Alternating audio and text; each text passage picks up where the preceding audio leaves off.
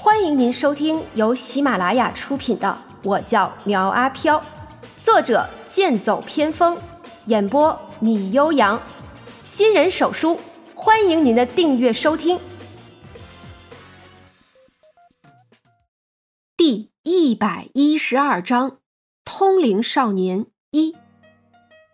叮铃铃的门铃响起，纹身店的门被推开。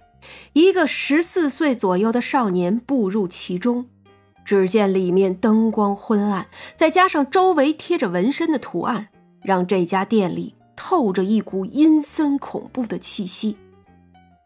请问有人在吗？唐晨紧了紧书包，努力让自己镇定下来。一个戴着口罩的中年大叔打屋里走出来道：你好，有什么事儿吗？唐晨抬起头来看着他，声音颤巍巍的道：我我想要纹身，请帮我纹一个很厉害的纹身。中年大叔没有回答，而是上下打量着他的模样，浑身的衣服脏兮兮的，脸上还有伤口，一看就知道这是刚和人打架了，不，应该说的是刚刚被人欺负了。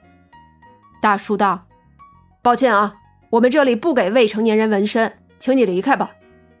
唐晨似乎早就料到他会这么说，从兜里掏出一把零钱，道：我有三百块钱，是我存了好久存下来的，请你帮帮我吧。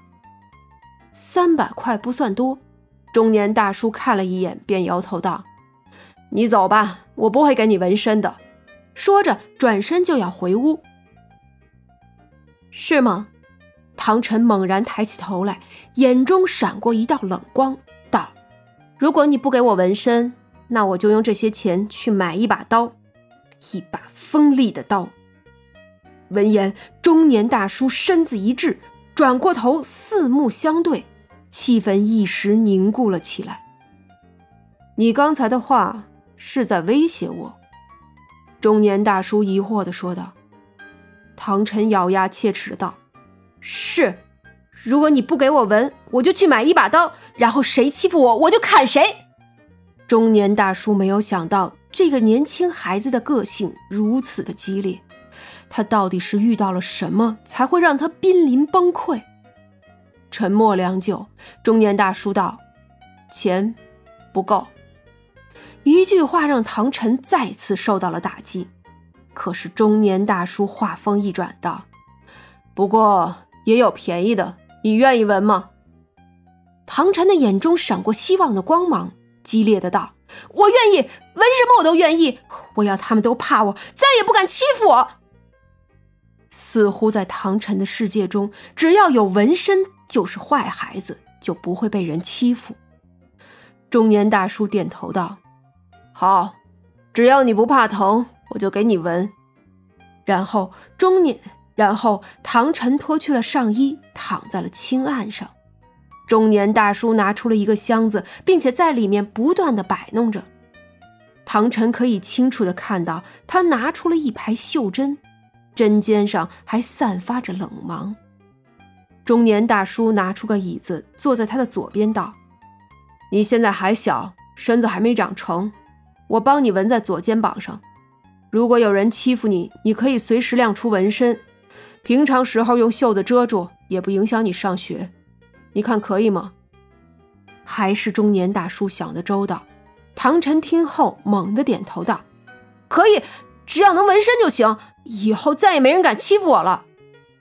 中年大叔又道：我再提醒你一句，你现在不想纹还来得及，因为过程会很疼，如果你叫出来或者动一下，都会影响到纹身，纹不好那就是废了，但是钱我还是要收的。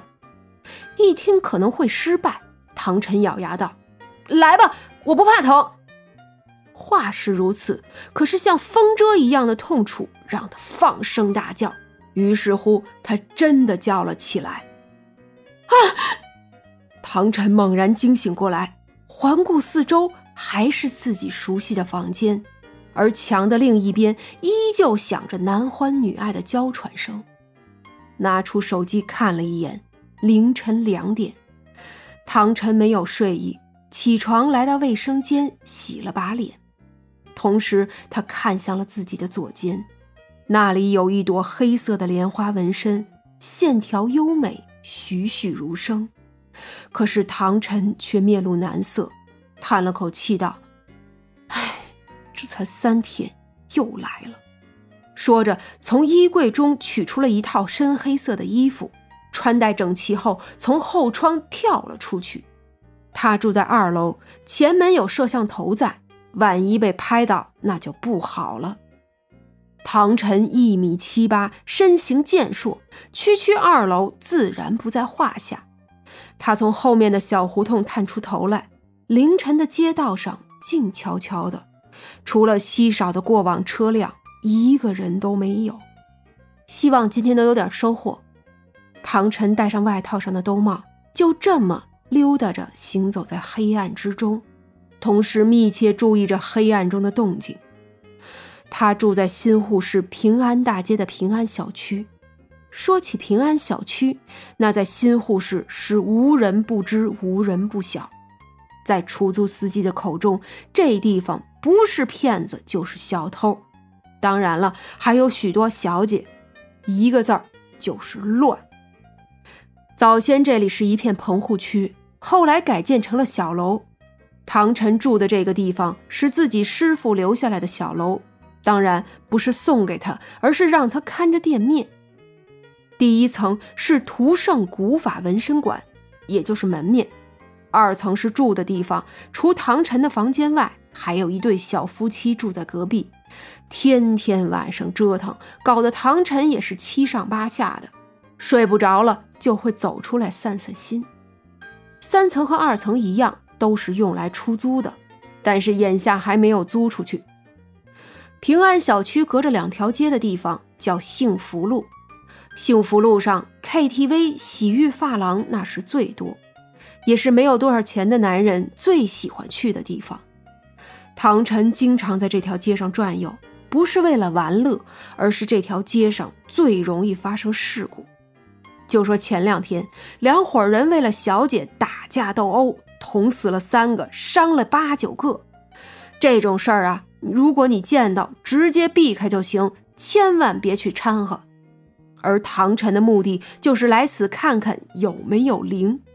这不，刚经过一个胡同，听到里面传来求救声，但是很快又消失了，看样子呀是被捂住了嘴。唐晨想都没有想，戴上口罩遮住面容，然后大步走了进去。果然他看到两个男子在脱一个女人的衣服，而在他们的不远处，有一个身材干巴瘦小，尖嘴猴腮的鬼物半飘在空中，一脸淫笑地看着下面的场景。唐晨看到他后，眼中闪过了一道金光，心道：玉色鬼，这种属于终极上品的恶灵倒是少见，不过今天遇到了我，算你倒霉。玉色鬼发现唐晨后，先是嘶吼了一声，似乎说不许打扰我的好事。但是转念一想，他看不到我呀，所以玉色鬼提醒那个两人有外人到来。一个人转头看向唐晨，恶狠狠地道：你小子混哪儿啊？不想惹事儿就给我滚蛋！回应他的是唐晨的一拳，咚的一声闷响，整个人倒飞了出去，在在地上滑出了十几米后晕了过去。玉色鬼和另一个人直接愣住了，而唐晨晃了晃拳头道：抱歉，刚才没有控制好力度。